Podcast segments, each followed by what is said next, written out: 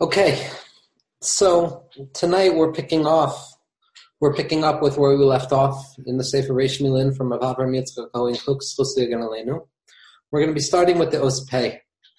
Now, before we get started with the Ospei, just to be chazer a little bit to contextualize our conversation tonight, we're going to start off with what I see as the second half of Reish Milin. Right? We discussed the fact that Aleph through Lamed was the internal process of manifestation prior to actual externalization.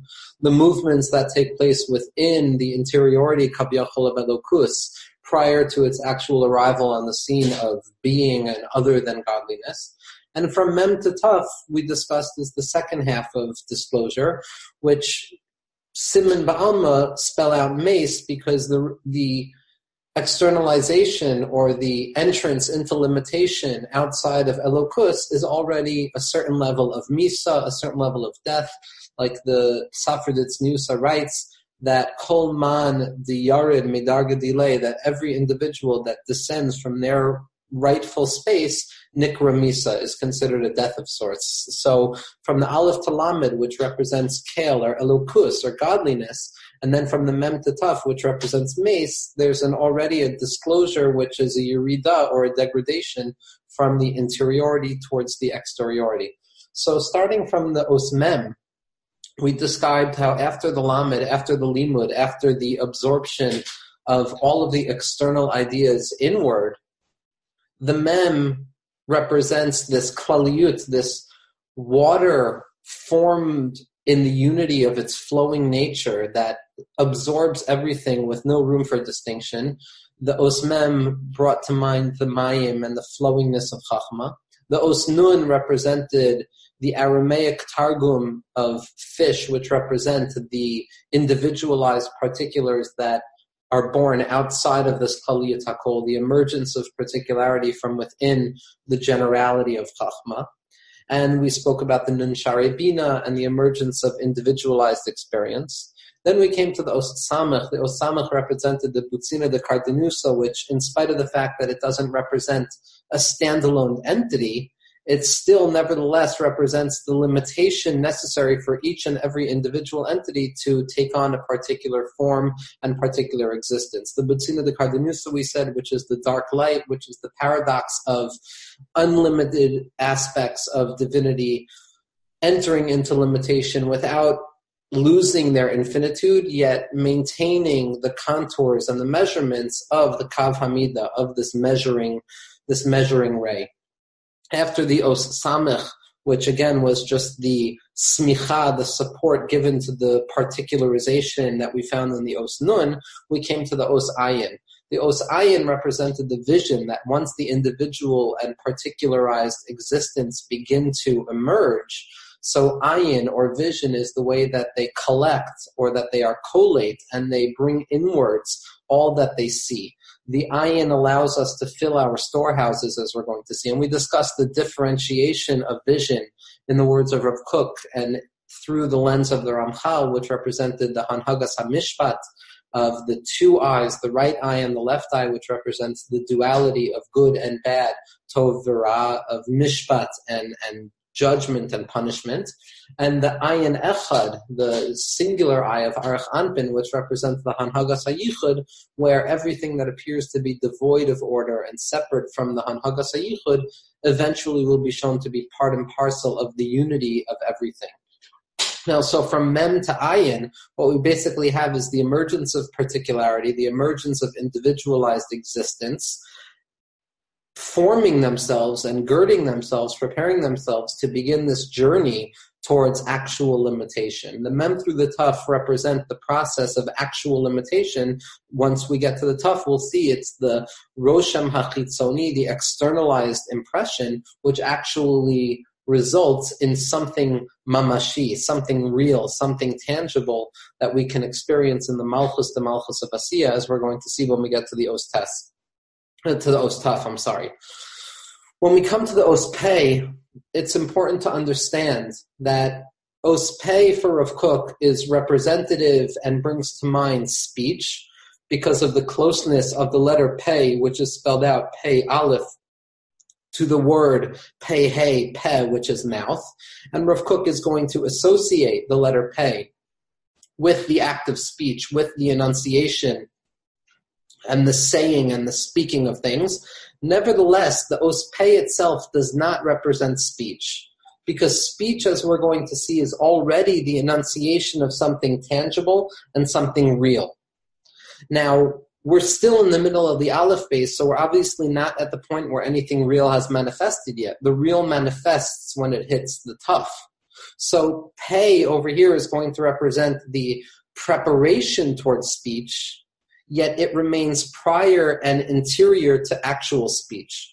So in a certain level, pay for Rav Kook, and Rav Kook has a difficult time in a certain sense, Kavyachol, explaining this very clearly, and he takes a lot of space to do this. The pay represents the potential towards speech, the potential towards a deeper shlav of externalization, beyond the vision of the ayin as the particular that was revealed in the Osnun begins to take on a certain independent existence. Yet it doesn't represent the full manifestation of speech, which according to Chazal is already a maisa, already an externalized act.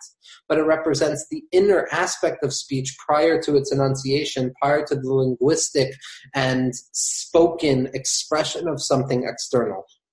Now, for Rav Kook, the ospe is going to represent this interior speech, this self-talk, if you will, within the individual themselves. It is not speech that is conveyed to something outside itself, which takes place by the ostaf, but it is speech that takes place minei ube, within the individual themselves, within the aspect that we're speaking about itself, so that the movement of speech that we're going to be describing in the, in the words of Rav Kook is not the expression of something externally, but it is the expression within interiority itself the movement towards the outside, yet still caught up within the out within the inside.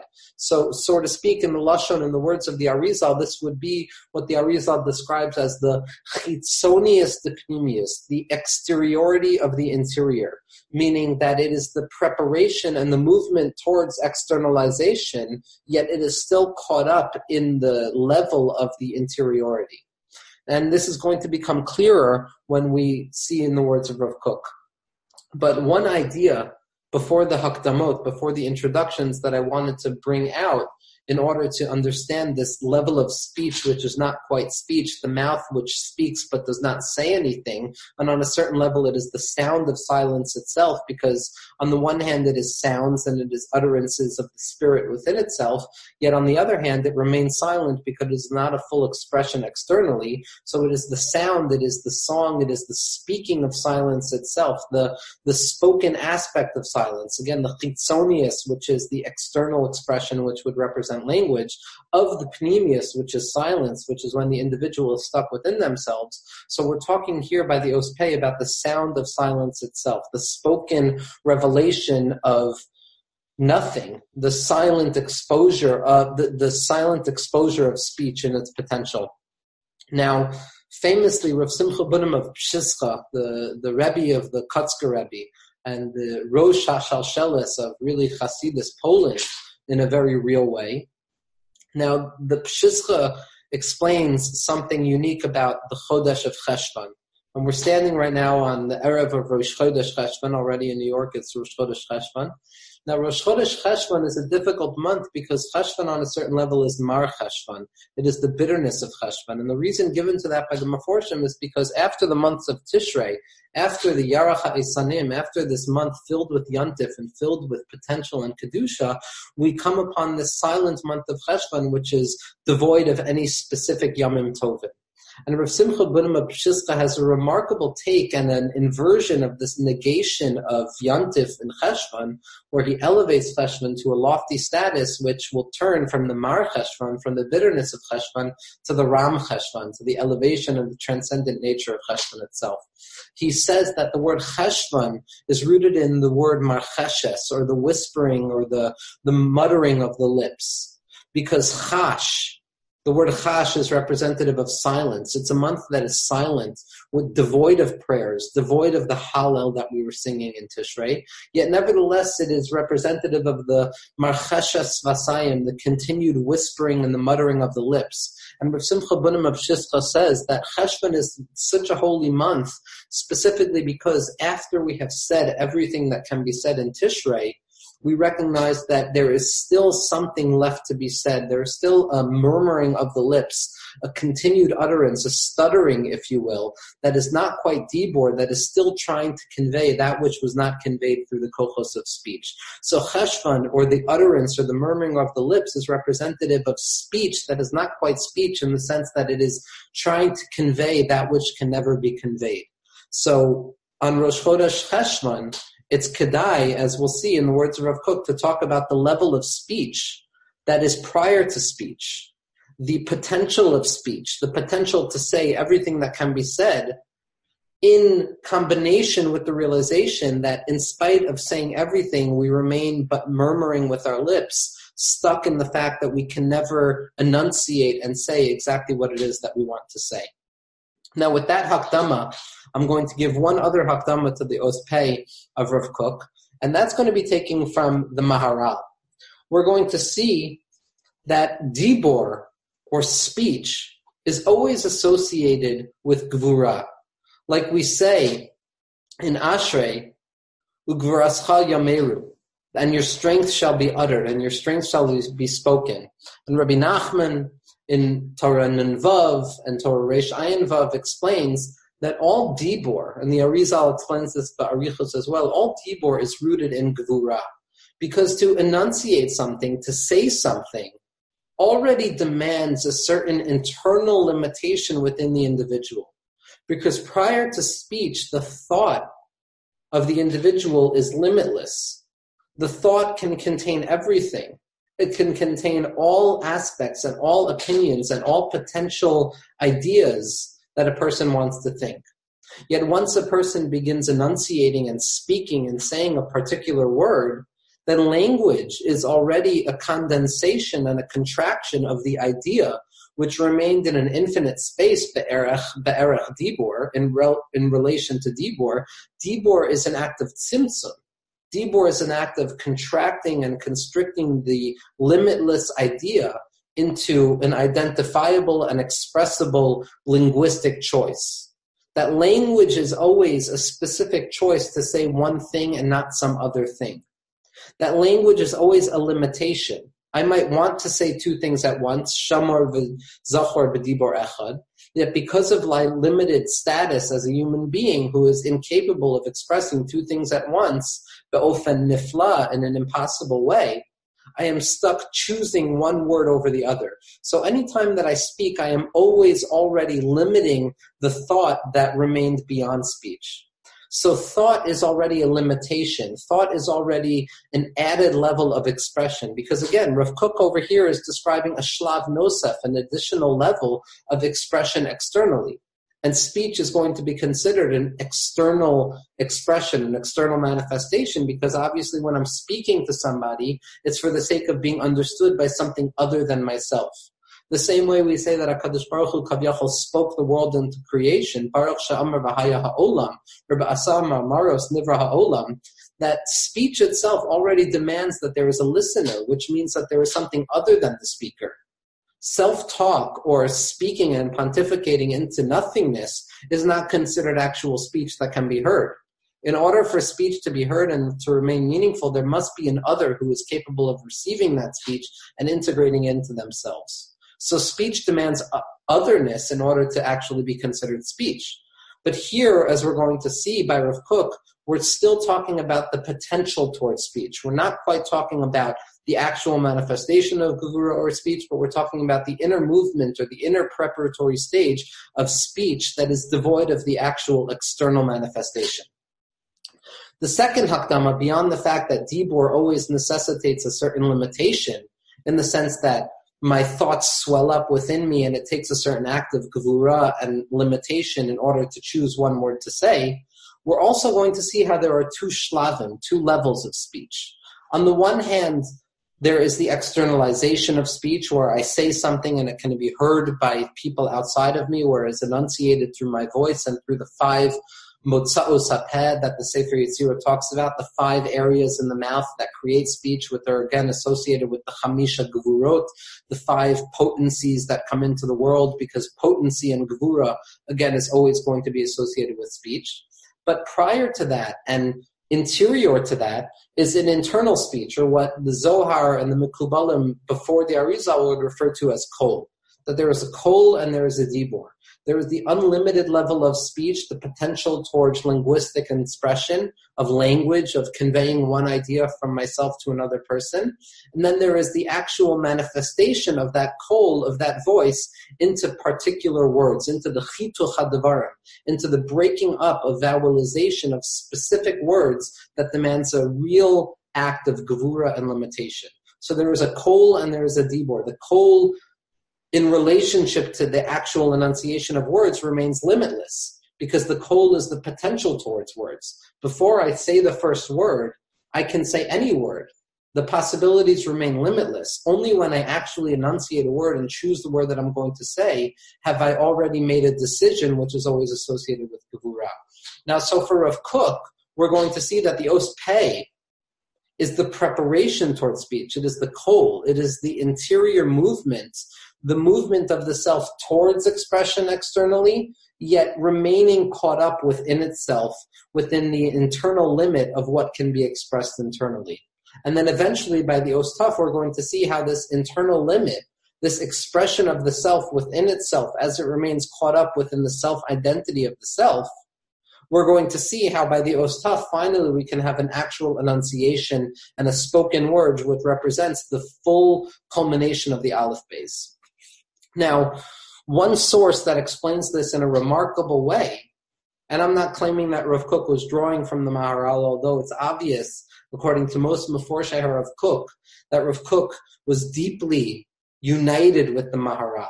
He saw that the Maharal was the father, Kavyachol, of Hasidus and Lithuanian Kabbalistic interpretation as appropriated by the Vilna Gaon and his students, that the Maharal on a certain level remained the grandfather of both Zramim, of both pathways of religious thought that found their way through the historical manifestation of Hasidus and Misnagdim. So the Maharal always did remain an important source for Rav Kook, especially in his earlier writings of Ein Aya and the Pinkas HaKatan that came out recently. Nevertheless, we're going to see in the Maharal a real introduction which will help us understand the Ospei of Rav. Now, this is a Maharal in Gevurot Hashem, which is a sefer on Yitzias Mitzrayim and Galus Mitzrayim, and this is found in his Nesiv HaShtika as well, but this is in Gevurot Hashem Parak of Parak And he asks the following question. The Maharal asks, how is it possible that by Moshe Rabbeinu, who represents the apex of human potential, the perfected individual, the Isha Elokim Kavyachol, how is it possible that we find the Kvedus Peh, a, a disability of speech, a stuttering by Moshe Rabbeinu, like we find by the third beggar of Rabbi Nachman's final tale of the Sheva Batlarim of the seven beggars. How is it possible that this full individual, this fully manifested and self-actualized prophet of HaKadosh Baruch Hu, the Rabban Shalkol B'nai Israel, how could it be that he is deficient in the area of speech, of Kvedus HaPeh? And the Maharal answers something remarkable. He says that vis-a-vis all the other senses, which remain on a certain level spiritual because they are independent of physical action. Hearing and seeing do not need any externalization in order to properly engage themselves. Dibor, he says, which demands a tnua of the lips, a certain movement of the lips, which represents an instantiation of limitation, because in order to move, there also has to be setting of limit. So Dibor, he says, is a is a davar chomri v'gashmi. That Dibor for the Maharal represents this limited aspect, something that is karov lechumriut, something that is close to physicality and matter, according to the Maharal. So the reason, according to the Maharal, that Moshe Rabbeinu was kvedus and was incapable of speaking without stuttering was because Dibor was something physical, klape Moshe Rabbeinu. But the Maharal asks an important question based on his own internal writings, where we find elsewhere that Dibor is the closest thing to Elokus, that Dibor is the closest sense and it is what endows human beings with their physical, with their spiritual capacity. Like we see by Onkelos that the Ruach Hashem, that the Ruach Chaim that was given into Adam Arishon was Ruach Mimala, was the Koach of speech, which we spoke about by Os Aleph, that Targum itself, that the ability to speech and convey the original thought which remains enclosed within the self is already that which defines the human being.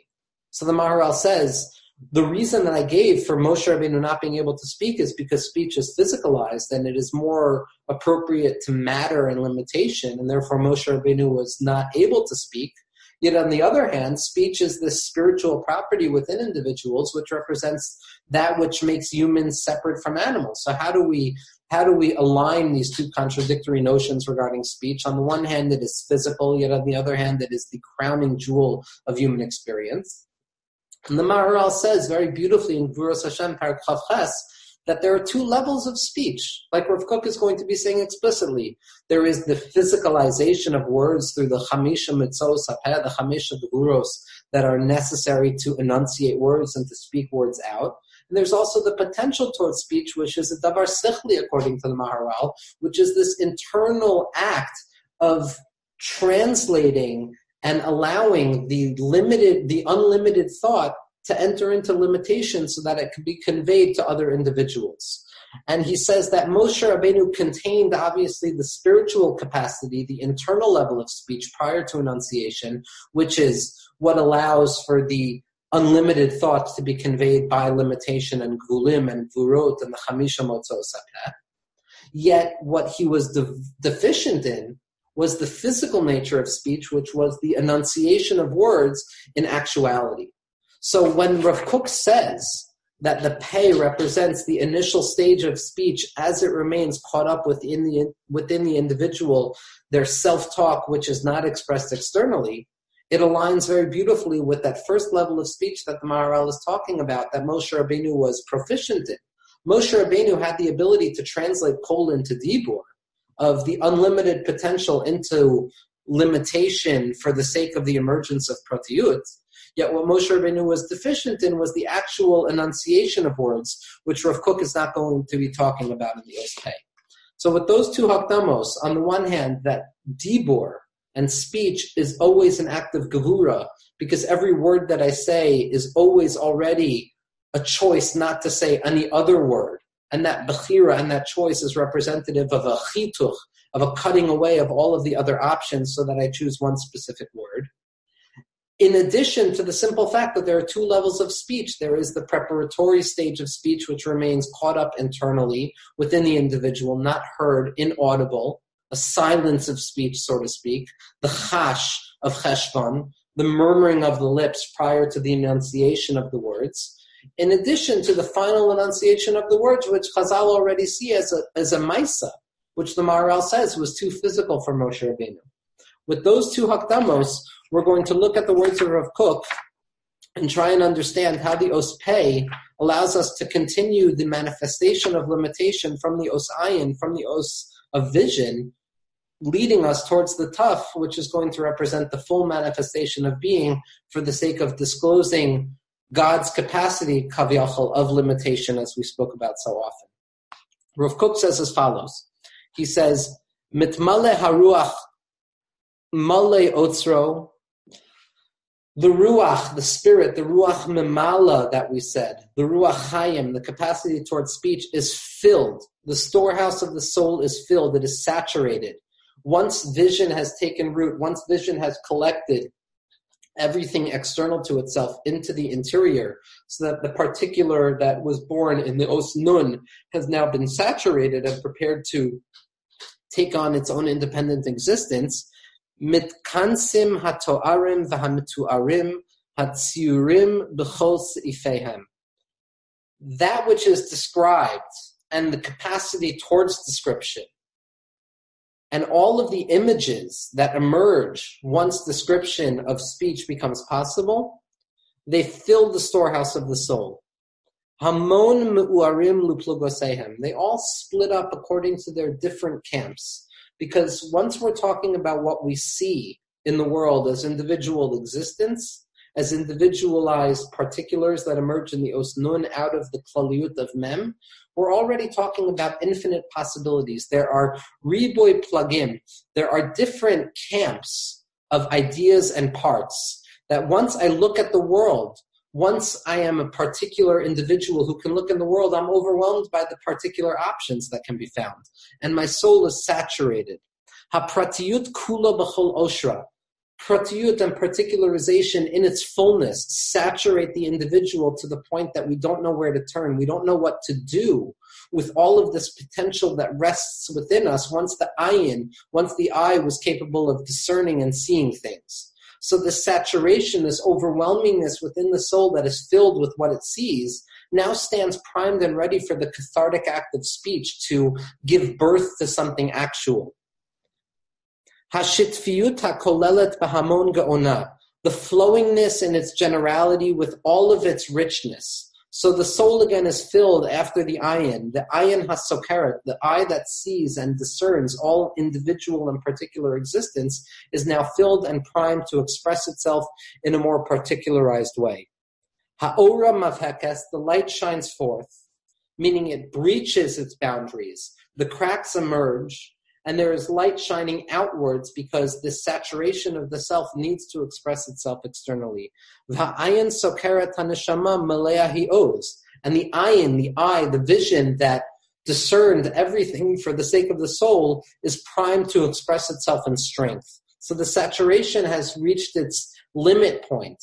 The eye that sees is no longer enough for the particular. It now needs to express itself in a more fundamental way, which is going to be the peh. Rucho kavir ma'anosea mitgabrim. Its spirit is strengthened and emboldened, and its streams are getting ready to express themselves externally. They're boiling up within their source. Now they're primed to be expressed externally. Az. Then and only then does the mouth arrive at its fullness. Only after the soul has been filled by what it has seen with os ayin only after the neshama has been collate and gathered into itself all of the potential of its particular existence in the world of pratiyut and limitation, only then is the soul so saturated that it needs to speak it out. It needs to share it. There is a hush, there is a feeling of a necessity to share that which the eye has seen with something else, to allow it to be expressed externally to take on more formation and more limitation through the act of speech. Hamavta lokeach es mekomo. Expression takes its place. Now it is no longer simply stuck in the intellectual self-sufficiency of the mind, through the mind's eye, through the vision of the mind. It now needs to be expressed externally and expression takes its place. Vahamiluliyut matchila lehiyot mitkashkeshet yoseha and speech and language begin to ring in their tunes within the individual. Because again, we're talking about speech prior to speech, the potentiation towards speech, the emergence of speech prior to its actual externalization through actual language. So what begins speech is the movement within the self of the music of the self. The sounds and the bells begin to ring because we're so filled with fullness that we received with the ayin that we're ready now to express it yoseha in its sounds. Hapeh, hapeh, I'm sorry, the pay, the letter pay, which again spells out pay aleph, which is not peh of speech, but it brings to mind the peh of speech. So there's a difference. It's the preparation towards speech, yet not quite speech. Hapeh b'mivta'a tazkir esapeh hamadaber. The pay, the letter pay, in its expression with its aleph, brings to mind the speaking mouth because it's the preparation of the pay with a hay. Pay with a hay represents the externalization of something. Pay with an aleph represents the limitation within the self prior to the actual enunciation. Hamachilas osar haniv, the mouth which contains within itself the storehouse of language, the storehouse of everything that can potentially be said, the expression of everything that a person sees. Es hasafa l'chol oshra ve'otzros machmaneha that contained within the mouth, contained within the pay, the peh with the hay, is all language as it expresses itself in the myriad of, of positions that it can take. We're going to see in this week's Parsha, the Dor Haflaga, that language in its breakage that the Tower of Babel, the Tower of Babel, represents all of the different directions that speech can take. This represents the movement away from unity, the entryway into individualized languages, the Shivin Lashonos, as we'll see later on, and as, it's, as is expressed very beautifully in Likutei Moharan Torah Yutes, we're going to see that language in all of its particularization and all of its individual, individualization is representative of concealment and expansion and randomness. But here we're talking about the peh with an aleph, which is the source of all of that prior to its enunciation, prior, its, prior to its differentiation. Shehem mit adrim, mit gabrim, umit paglim, bahamon rabba. Language will eventually express itself in all different types of camps. La'otzrot ulumim, to different lands and to different nationalities. Le'olamim ulamahadru sehem that language here for Rav is not simply this political nature of language, but it is rather the spiritual and ontological sense that each word spoken by each individual creates a world. And the more that can be spoken means that the more worlds are created, which means the more myriad and multiplicity of experience. So therefore, Rav Kook is identifying here the fact that speech in its fullness, the pe with a hey and not the pay with an aleph, is representative of the emergence of multiplicity Yet here we're talking about the root of that emergence of multiplicity as it exists in, in its aleph form prior to actual manifestation. Gvurat ha'mispar shel hayud atzurahu betoch koach ha'kibul haruchani shel ha'beis v'koach ha'mifal ha'ma'asi shel ha'kaf shenatnu shnehem mehusem al yisod haroshi shel tmunat ha'peyit. Here, Rav Kook is explaining the image of the pay according to the Beis Yosef. Now, the image of the pay is that the main body of the pay is going to be con- comprised of a chaf and a beis which is not by happenstance because Chaf Beis again is the Chaf Beis Osios, which contain the entirety of speech. And as we described in the introduction to the Reish Milin Shirim, in the name of the Rishonim, as Michael Fishman brought down in his Svarim, in his books, that Chaf Beis Yachol, that Chav Yachol, that sort to speak, that the initial emergence of our ability to speak about godliness and Kedusha is only through the Chaf Beis Osios. So the external body of the pay is going to be a composition of the chaf and the bays. And here's where Rav demands of us a certain memory of what the chaf and the bays represented. That the chaf represented the preparation towards action, the, the kapayim, the kaf mishkol, the weighing before an actual act, as well as the potential of the hands before they actually emerge in particularization of action, along with the base, which is the base kibul, which represented the halal hapanui, the vacant space that allows the aleph to take root. So the chaf and the base represent the receptacle of action and the potential towards action, along with, says Rav Kook, the yud that remains interior to the ospei. Now, the Chafetz Chaim Alenu brings down already in the Mishnah Brura by the Tzuras Osios that this yud within the pnimius of the os pei allows for the white space within the pei to look like the os. That the interior of the os pei, when you look at it, the white space within the os pei represents the os. Now, the Meforshim and the Tzaddikim explain the reason for this is that through speech, we express that which is interior to us. Speech is the only way that we are able to express that which is inside towards the outside, which is why speech is how HaKadosh Baruch Hu created the world. So when you look at the ospei, the interior space is an osbeis, which represents bit, which means something is interior here. That the interior is externalized and expressed once the ospei takes shape. That speech is already the preparation towards externalization. So Rav Kook here is describing that the pay is formed by the bays and the chaf on the one hand, the receptacle towards the potentiation of action, because again, we're still in the middle of the aleph base. That's very important to remember. This is not actual speech for Rav Kook. Actual speech, actual manifestation only takes place way after the tough, at the end of the aleph base. So here in the middle of the aleph base, what we're talking about here is just the shlav nosaf, an additional level of limitation and constriction that allows for reality to express itself fully. This is the spiritualization of speech which is a limitation which is still a non limitation.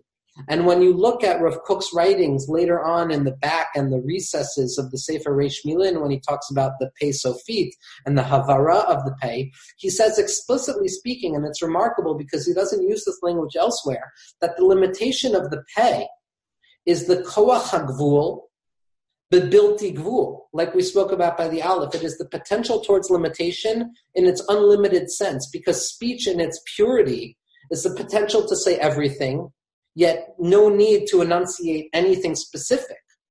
It's the marcheshes, it's the murmuring of the lips, which we said in the name of the Simcha Bunim, is the nature of the month of Cheshvan, which is the speech that precedes and follows speech. Once everything has been said, there still remains this unexpressible and non expressed and enunciated idea of limitation. Rav Kook continues. Gvuras hamispar shel hayud, the potential of enumeration and quantity, quantity in its fullness, like we saw by the osiot, exists internally to the pei. Atzura hi betoch koach hakibul haruchani shel It's contained within the spiritual receptacle of the beis. In addition to the koach hamifal hamaasi, the actual movement towards action shel hachaf, that both the chaf and the beis have given of themselves to the main image of the image of the pei. And through the tools of thinking and the creation of actualization in the oschaf, motzi hara'ayon hamispari as kochosav hamruvavim that through the chaf and the bays, through the chav yachol, through the chaf bays osios that make up the body of the pei, we are now capable of expressing all of the saturation that the eye and the enayim have brought into the soul and brought into the self.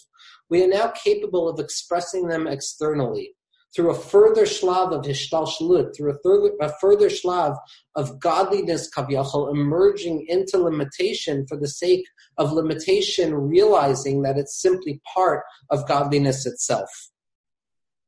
Motzi hamispari es kochosav.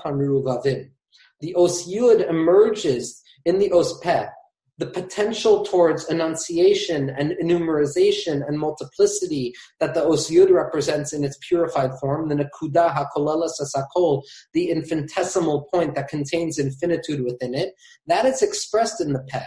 The mouth now has the ability of expressing limitation in a very individualized and particularized form. The Habinanyim Mishtachlalim, and the creations improve themselves now, here is a fundamental point for us to remember. Rav Kook, from the Os Aleph and onwards, is talking about a degradation. It is a removal away from the clarity of the Aleph, from the Pella HaElyon, the essential unlimitation of godliness that cannot, that cannot be expressed in words, and all the way to the Peh that we're up to now was a process of limitation, was a process of condensation and constriction. And a person can think that this is a removal away from the sublime holiness of Yichud, of the Aleph, and that which precedes the Aleph. But Rav Kook here is reminding us that the entire purpose of the unfolding of the Aleph base and the unfolding of language, which represents multiplicity and its purity, all of this is for the sake of habinyanim mishtachlilim, the creation is improving itself. This is a klal gadol on nafutz bekitver of Kook that all limitation is for the sake of perfection. Like we said in the Os Aleph, there are two levels. There is the shlemut, there is the static perfection, and there is the hishtalmut, and there is the dynamic perfecting.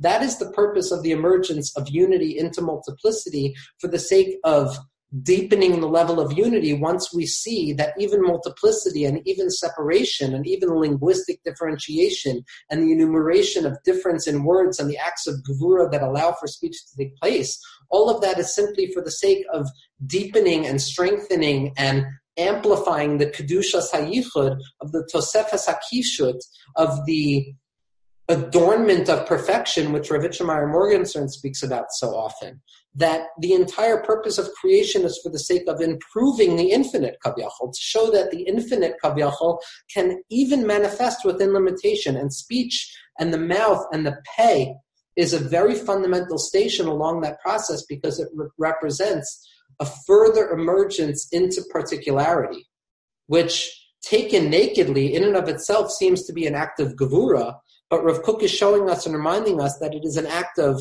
improvement and an act of perfection. Mit rachvim betoich chugam umachilam es hachtamasam haormeres ad po tavo velo yosif. Here Rav Kook finds a biblical reference in the Sefer of Iyov to the os peh, ad po tavo. You may come until here. Pay with an aleph represents limitation. It represents the self constriction that allows for the preparation of speech.